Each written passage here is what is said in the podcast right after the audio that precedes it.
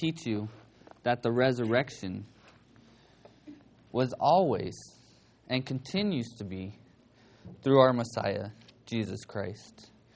Yet, even before he came and was noticed as Jesus on this earth, he was, he is, and he always will be.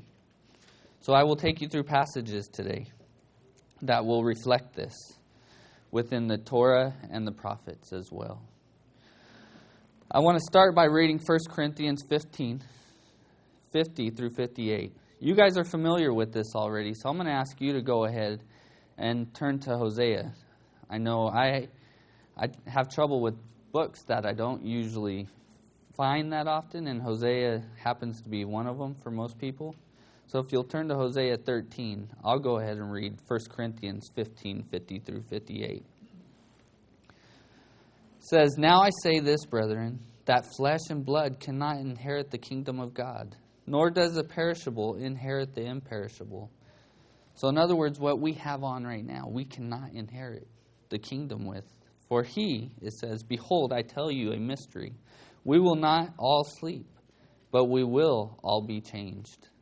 In a moment, in the twinkling of an eye, at the last trumpet, for the trumpet will sound, and the dead will be raised imperishable, and we will be changed. For this perishable must be put on the imperishable, and the mortal must put on immortality. But when this perishable will have put on the imperishable, and this mortal will have put on immortality, then will come about the saying that is written Death is swallowed up in victory. O death, where is your victory? O death, where is your sting? The sting of death is sin, and the power of sin is the law. But thanks be to God who gives us the victory through the Lord Jesus Christ. Therefore, my beloved brethren, be steadfast, immovable, always abounding in the work of the Lord, knowing that your toil is not in vain in the Lord. Okay, so, this passage is very comforting to us because we can look at the resurrection. We know we're going to be transformed in that twinkling of an eye. Yet, we're going to have to put on a new self at that point. And I love it here where Paul points out the sting has been taken out of death. Now, you, as you guys all know, I like to use examples when I'm teaching. And a large part of that comes from a previous pastor of mine and these, these examples would stick with me through the, through the weeks, if not months.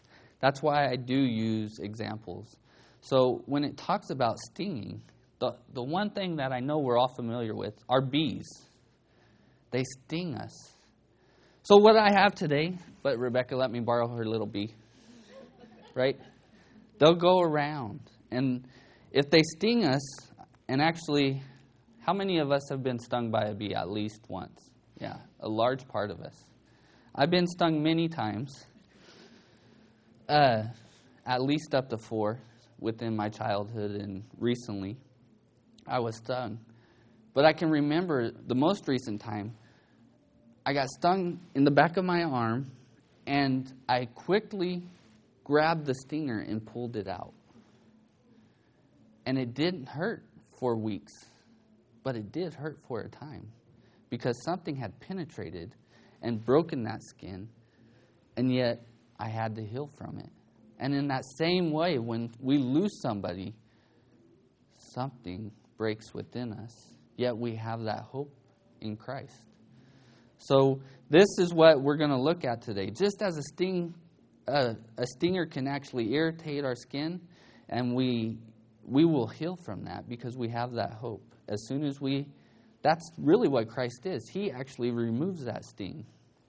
So, but yeah, I want to also point out, and I didn't really think about this until I was studying it, that what Paul's speaking about here is within the Old Testament passages. It's in Hosea, where you guys should be. And it says in Hosea 13, verse 14, Shall I ransom? Wait, 13, 14. Shall I ransom them from the power of Sheol? Shall I redeem them from death? O death, where are your thorns? O Sheol, where is your sting? Right there. And I know the reason I bring this up is because when Boaz has been here and he has taught us, he has said, well, you know, you can take the New Testament passages, but you really need to reflect on where they actually come from, where Jesus, where Paul, and all the apostles are referring to. So I'm trying to give you a broader knowledge today of the hope of resurrection. Because even though the, the stories in our family that we've been grafted into was so long ago, they had the hope of resurrection and eternal life. And I'm going to point that out today. So even here, this is where your mind should have went, but it did it didn't go there for me, so I wanted to point that out for you as well. If you'll turn to me, I'm going to give you a first perspective of eternal life. Turn to Genesis. That is the first book in the Bible, and I've never had trouble finding that one. Genesis 3:22.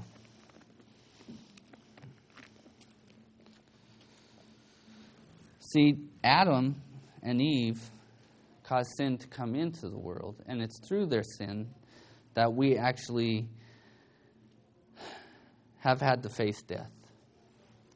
Yet, the eternal perspective is given here. One reason why they actually had to be removed from the garden. And in Genesis 3:22, it says, "Then the Lord God said, behold, the man has become like one of us, knowing good and evil. And now he might stretch out his hand and take also from the tree of life and eat and live forever. Interesting here that there was another tree. They could have ate of this one and not of the tree of knowledge.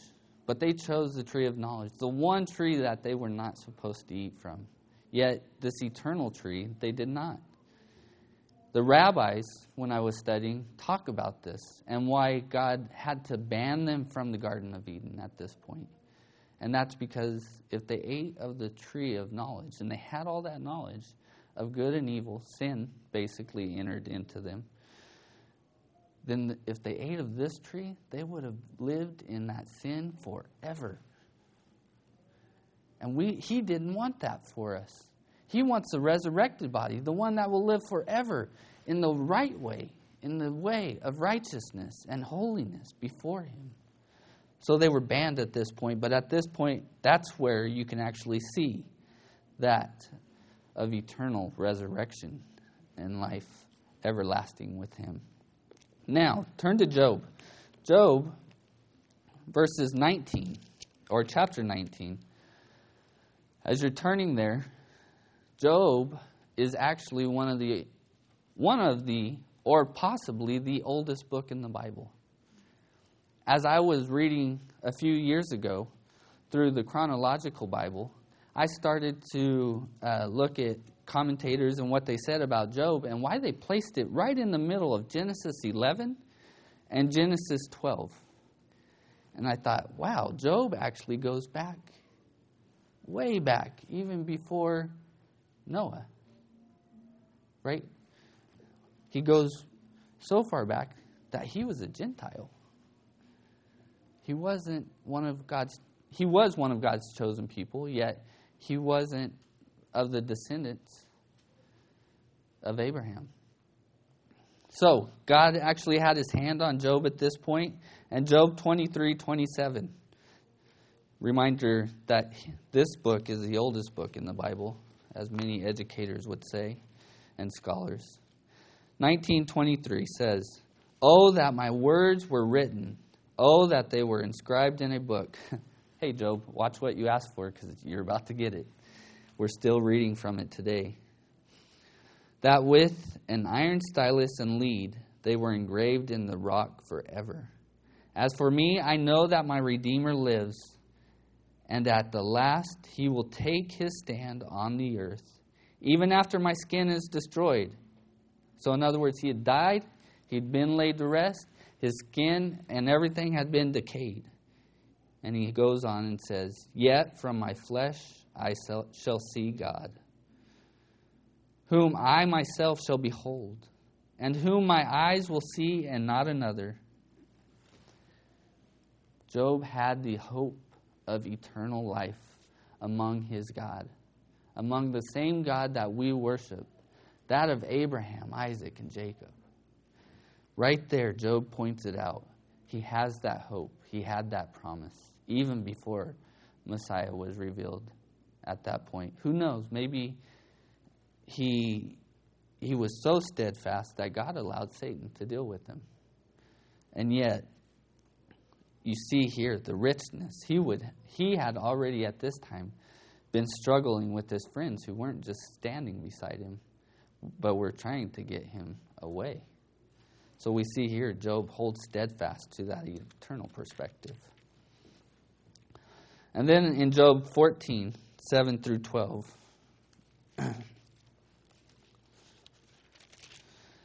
says, For these, for there is hope for a tree when it is cut down, that it will sprout again, and its shoots will not fail, though its roots grow old in the ground, and its stump dies in the dry soil. At the scent of water it will flourish, and put forth sprigs like a plant. Now, I don't know if any of you have seen a tree that is cut down. I've seen orchards, because I grew up in Bakersfield, that are cut down. And usually the stumps have to be ripped out. But if they're not, and the rain comes, you will start to see that stump sprout again. Okay? So that's what he's pointing at here. Those actually can be renewed. But it goes on and says, But man dies and lies prostrate. Man expires, and where is he? As water evaporates from the sea, and a river becomes parched and dried up, so man dies down, lies down and does not rise. Now here's the key part. Until the heavens are no longer. Now, this passage right there, that little bitty thing, should actually be reminding us of Revelation 21 3 through 4. Until the heavens are no longer. And Jesus also says what? Not, nothing, no jot, no tittle will pass away from the Torah until the heavens and the earth are gone. It says, Until the heavens are no longer, he will not awake nor be aroused out of his sleep. There is a promise in these small little portions of the passages of eternal life. There's hope in the resurrection in just these little small minds or frame of minds. You try to catch these. I think we read a lot of times so much that we try to read in bulk and we're not catching these small little tittles within Scripture that have so much promise. I read over this several times trying to catch it, and then finally I said, I'm going to read through this and I'm going to look at each passage point by point and just think about it. And that's what I started to catch. But Revelation 21, as I said here, says, And I heard a loud voice from the throne saying, Behold, the tabernacle of God is among men. He will dwell among them. They shall be his people, and God himself will be among them. And he will wipe away every tear from their eyes. And there no longer will be any death. There will no longer be any mourning or crying or pain. The first things have passed away. How glorious that day in itself will be. So, Job, even Job here, has that promise of resurrection. Next passage that we're going to look at, actually, Ezekiel 37. We're, we are very familiar with 37 in this congregation because we've been taught the prophecies. And so many churches actually will look at Ezekiel and Isaiah and Daniel at the prophecies and see revelations as well. Yet today we'll look at this and we'll see Ezekiel's given the vision. And he says, The hand of the Lord was upon me, and I brought he brought me out by the Spirit of the Lord and set me down in the middle of the valley, and it was full of bones.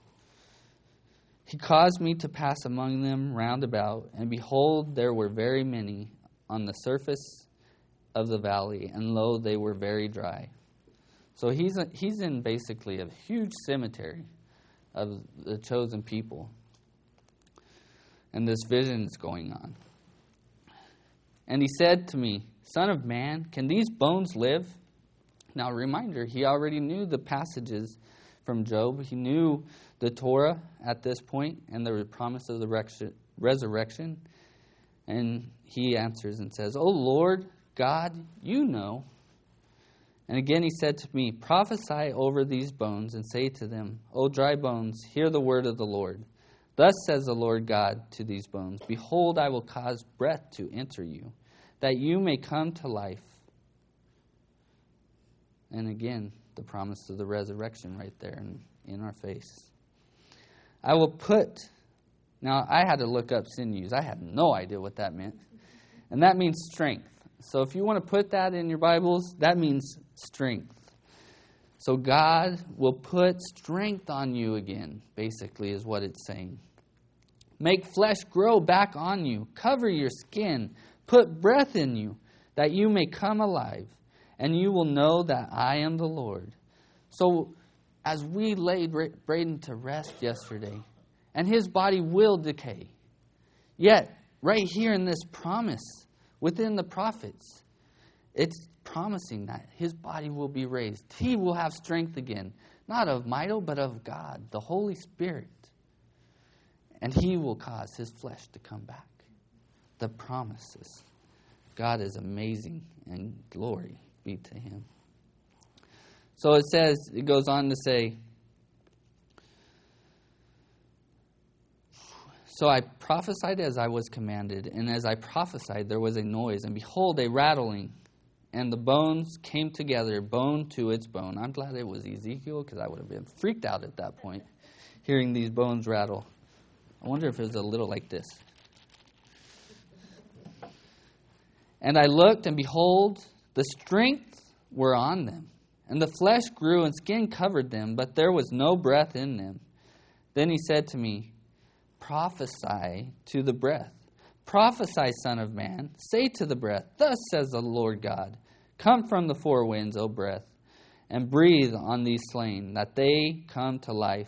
So I prophesied, and he commanded me, and breath came into them, and they came to life, and stood on their feet, an exceedingly great army. Wow. Amazing, this vision of the promise of the eternal. Then he said to me, Son of man, these bones are the whole house of Israel. Behold, they say, Our bones are dried up, and our hope has perished. We are completely cut off. Therefore prophesy and say to them, Thus says the Lord God, Behold, I will open your graves, cause you to come up out of your graves, my people, and I will bring you into the land of Israel. Then you will know that I am the Lord when I have opened your graves and caused you to come up out of your graves, my people. Now, if that doesn't speak to us from the passages of First Thessalonians, I don't know what does. So let's turn there. First Thessalonians 4, chapter 4. And I'll go ahead and read the last verse of Ezekiel as you do that. I will put my spirit within you, and you will come to life, and I will place you in on your own land. Then you will know that I, the Lord, have spoken and done it, declares the Lord. He will put his spirit within us. Now it also speaks, right? If he's going to put that spirit there at all times, we'll know what this Torah says at all times, and we will desire to know it. Yet we struggle today to follow it and live as godly and righteous as we can because we are flesh and bone that has not been transformed yet. So 1 Thessalonians 4:13 through 18. Think about the passage we just read from Ezekiel. It says, "But we do not want to be uninformed, brethren, but those who are asleep, so that you will not grieve as do the rest who have no hope. For if we believe that Jesus died and rose again, even so, God will bring with him those who have fallen asleep in Jesus.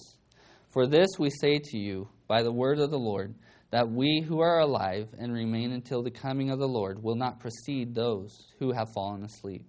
For the Lord himself will descend from heaven with a shout, with the voice of the archangel, and with the trumpet of God, and the dead in Christ will first rise. Then we who are alive remain will be caught up together with them in the clouds to meet the Lord in the air. And so we shall always be with the Lord. Wow, that just re- goes back and forth from the new to the old. If you're reading this, you really need to go back to those passages. So you become just as familiar with this promise of resurrection from Christ in the New Testament with that of those in the Old. They are family members, old and new. So, I could go on. I could go into the passages of Isaiah.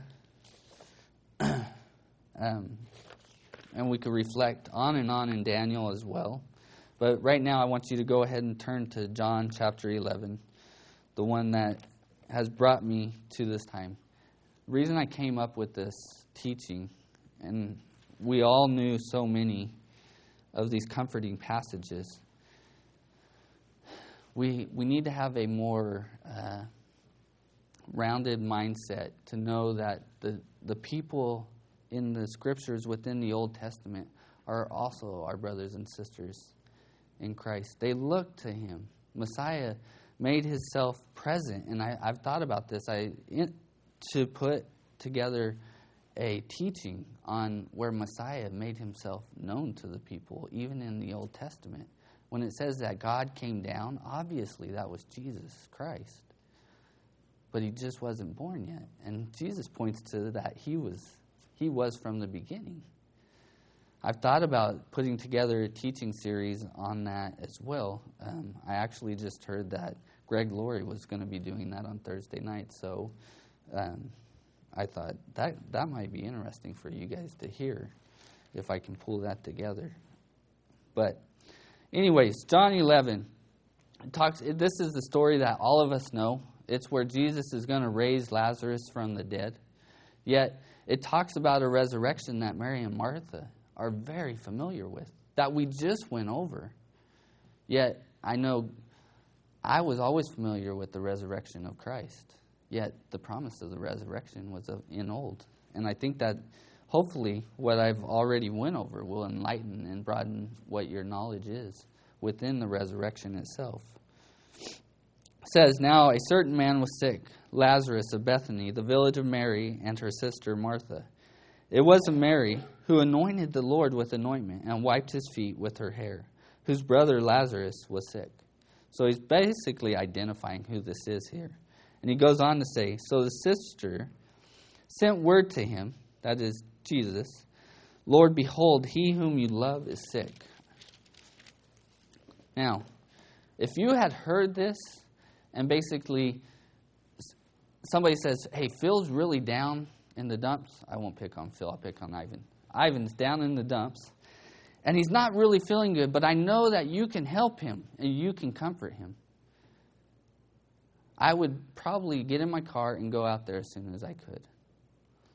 Yet, what's Jesus? It says that, but when Jesus heard this, he said, This sickness is not to end in death, but for the glory of God, so that the Son of Man may be glorified by it. Now, Jesus loved Martha and her sister and Lazarus, so it identifies how he felt about them. So, when he heard that he was sick, he then stayed two days longer in the place where he was. now, Jesus loved him. He had these emotions and these strong feelings for him, but yet he's going to stall from going to heal him.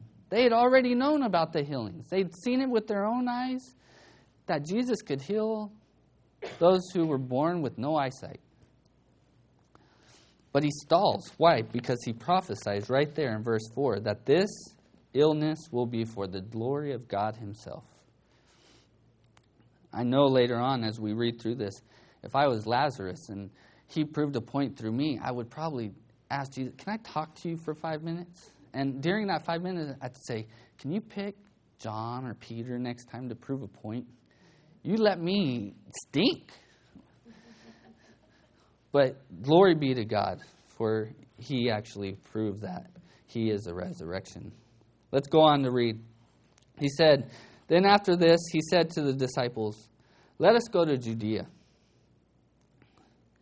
And the disciples are thinking, Jesus, Rabbi, the Jews were just now seeking to stone you, And are you going there again? So from the city where Mary, Martha, and Lazarus are, they were seeking to stone him. But he says, Let's go back there. Jesus answered, Are, you, are there not 12 hours in the day? If anyone walks in the day, he does not stumble, stumble, but because he sees the light of the world.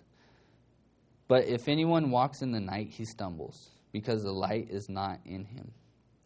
This he said, and after that he said to them, Our friend Lazarus has fallen asleep, but I go so that I may awaken him out of sleep. I love this. He uses the light as this idea of if you know what's going on, the light bulb will go off. Yet, we're going to see in the next passage, the light bulb's not going off in the disciples' head. And a lot of times it doesn't go off in my own head until I go to him and pray about it. So the disciples then said to him, Lord, if he has fallen asleep, he will recover.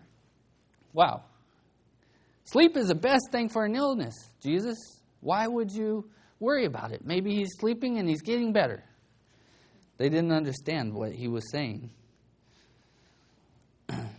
now, Jesus had spoken of his death, but they thought that he was speaking of literal sleep. And Jesus, actually, if you think about it, he was. Because what happens? We fall asleep, our spirit goes to heaven, but our bodies are asleep in Christ. And when that glorious day comes back, the same way that we're going to see Lazarus raised from the dead, our bodies will raise and be taken up by him. So Jesus then said to the, them plainly, Lazarus is dead. You guys don't get it. Here you go. He's dead. And I am glad for your sake that I was not there, so that you may believe. But let us go to him. Now, if I was Lazarus and I was reading through this, I'd be knocking all those guys down and saying, Hey, can you please get it next time? He's basically having to do this because of you. You're not understanding this. Therefore, Thomas, oh, this so speaks, being a behavioral scientist and psychologist, Thomas, man, he has problems. He needs therapy. but look what he says here. He says to his fellow disciples, "Let us also go, so that we may be die that we may die with him. Let us join Lazarus in death." That's what he's saying. Now, if you recall, Thomas was the one that wouldn't believe until he could put the finger in Jesus' side. Couldn't, and he had to have proof. So he takes Jesus as a literal term, thinking, oh, well, Lazarus, if you're going to prove something through him, prove it through me too. It goes on here, though.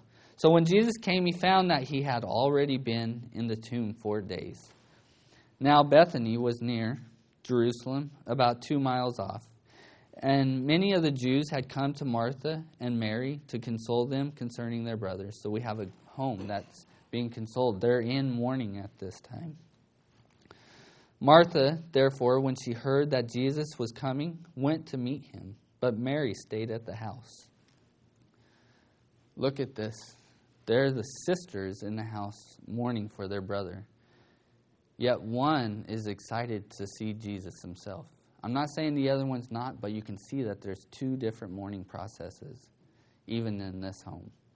Just like my sister and I mourn differently, and you and your siblings or your friends will mourn differently. And that's why I've seen it this week. Bruce is going to mourn differently than Linda. And yet we have to allow that to happen. So Martha ran out. She wanted to actually see Jesus, and Mary staying behind and being consoled by those friends and family. So in 21. Martha then said to Jesus when she arrived, Lord, if you had been here, my brother would not have died. She had seen all the miracles. She had known that he could do all these miracles. Even now, I know that whatever you ask of God, God will give you. Jesus said to her, Your brother will rise again. Martha said to him, Now, think about it. We read from the Old Testament passages the promise of the resurrection. I know that he will rise again in the resurrection on the last day. She already knew this. Jesus said to her, I am the resurrection and the life. He who believes in me will live even if he dies. And everyone who lives and believes in me will never die. Do you believe this? She said to him, Yes, Lord. I have believed that you are the Christ. You are the Messiah, the one that I've been looking for, the Son of God, even he who comes into the world. When she had said this, she went away and called Mary, her sister, and saying secretly, Jesus is here for you. The teacher is here and is calling for you. You must come. When she heard it, she got up quickly and was coming to him. Now, Jesus had not yet come into the village. He's still outside, but was still in the place where Martha met him. Then the Jews who were with her in the house, the ones still consoling Mary, and cons- they saw that Mary got up quickly and went out. They followed her, supposing that she was going to the tomb to weep there. They were going to go follow her, thinking that maybe she's going back to Lazarus. But they followed her to Jesus. Therefore, when Mary came where Jesus was, she saw him, fell at his feet, saying to him, Lord, if you had been there, my brother would not have died. I love this part. They're mourning in different ways. One ran out before and went back and got her, yet they're thinking a lot alike. Would Martha just say the same words? Picking up in 33. When Jesus therefore saw her weeping, and the Jews who came with her also weeping, he was deeply moved in the spirit and was troubled. Jesus' emotions are expressed here. He was human. Sometimes we have a, a way of just keeping him too high and not being human, but right there it shows his emotions, and he was troubled. Where have you laid him? They said to him, Lord, come and see. First passage I ever memorized was next. It says Jesus wept. I don't know about you guys, but that's a pretty easy one. I don't even know if I got a sticker for that one, though. so the Jews were saying, See how he loved him. See how emotional he was. When we're emotional, it shows how close we were with that one that is past. So Jesus here shows how close he was with Lazarus. But some of them said, Could not this man who opened the eyes of the blind man have kept this man also from dying? So they're not even giving him the glory that is needed right now. That's why Jesus waited. He had to prove to these people. He didn't have to prove anything, actually. Yet it was for the glory of his Father. So Jesus, again, being deeply moved within, came to the tomb. Now it was a cave, and the stone was lying against it. Jesus said, Remove the stone. Martha, the sister of the deceased, said to him, Lord, by the time there will be a stench, for he has been dead four days. That is a horrific smell. Have you guys ever smelled fish that have been laid out for even two? it would be a lot worse than that. Not a good smell at all. So she's warning him, don't do this. Picking up in 40, Jesus said to her, Did I not say to you that if you believe, you will see the glory of God? The glory of God is raising us from the dead and being with Him for all eternity. That's the true glory of God. So they removed the stone. and Jesus said, his, raised his eyes and said to his father, I thank you that you have heard me. I knew that you always hear me. So, in other words, and then it goes on, but because of the people standing around, I said it, so that they may believe that you sent me. So he's here. He's weeping, and then he lifts his eyes to heaven, and he's basically saying, Father, I thank you that you have always heard me. Even in my sorrows, you hear me now. When he had said these things, he cried out in his distress and for these people. He's saying, Father, hear me now. Not for my own meaning, but so that your glory would be filled. And he said, Lazarus, come forth.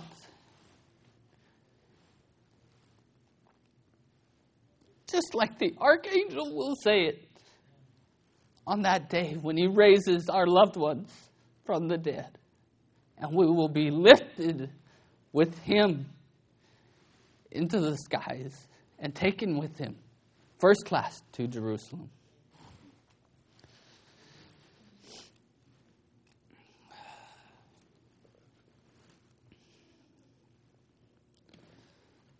So, the man who had died came forth, bound hand and foot with wrappings.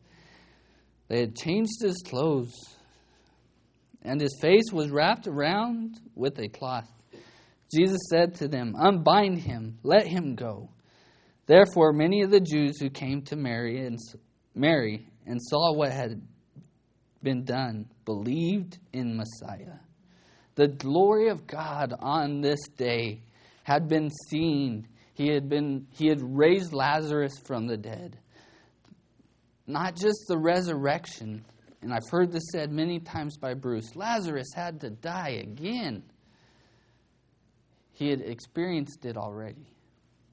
Yet, that promised hope of resurrection that we read within the Torah and the prophets, that they clung to for all that time and we cling to today, we see through this that it was through Jesus Christ that we have that hope. They had not maybe even met him, but they had heard the stories and they clung to the eternal hope of resurrection. And because of that, and because we even have the fuller knowledge of the grace of God through Jesus Christ, we can see the stories.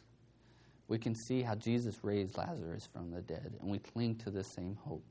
For there is not a sting with God's chosen people, but there is a sting when you don't have that eternal hope of resurrection. Let us go to him in prayer today.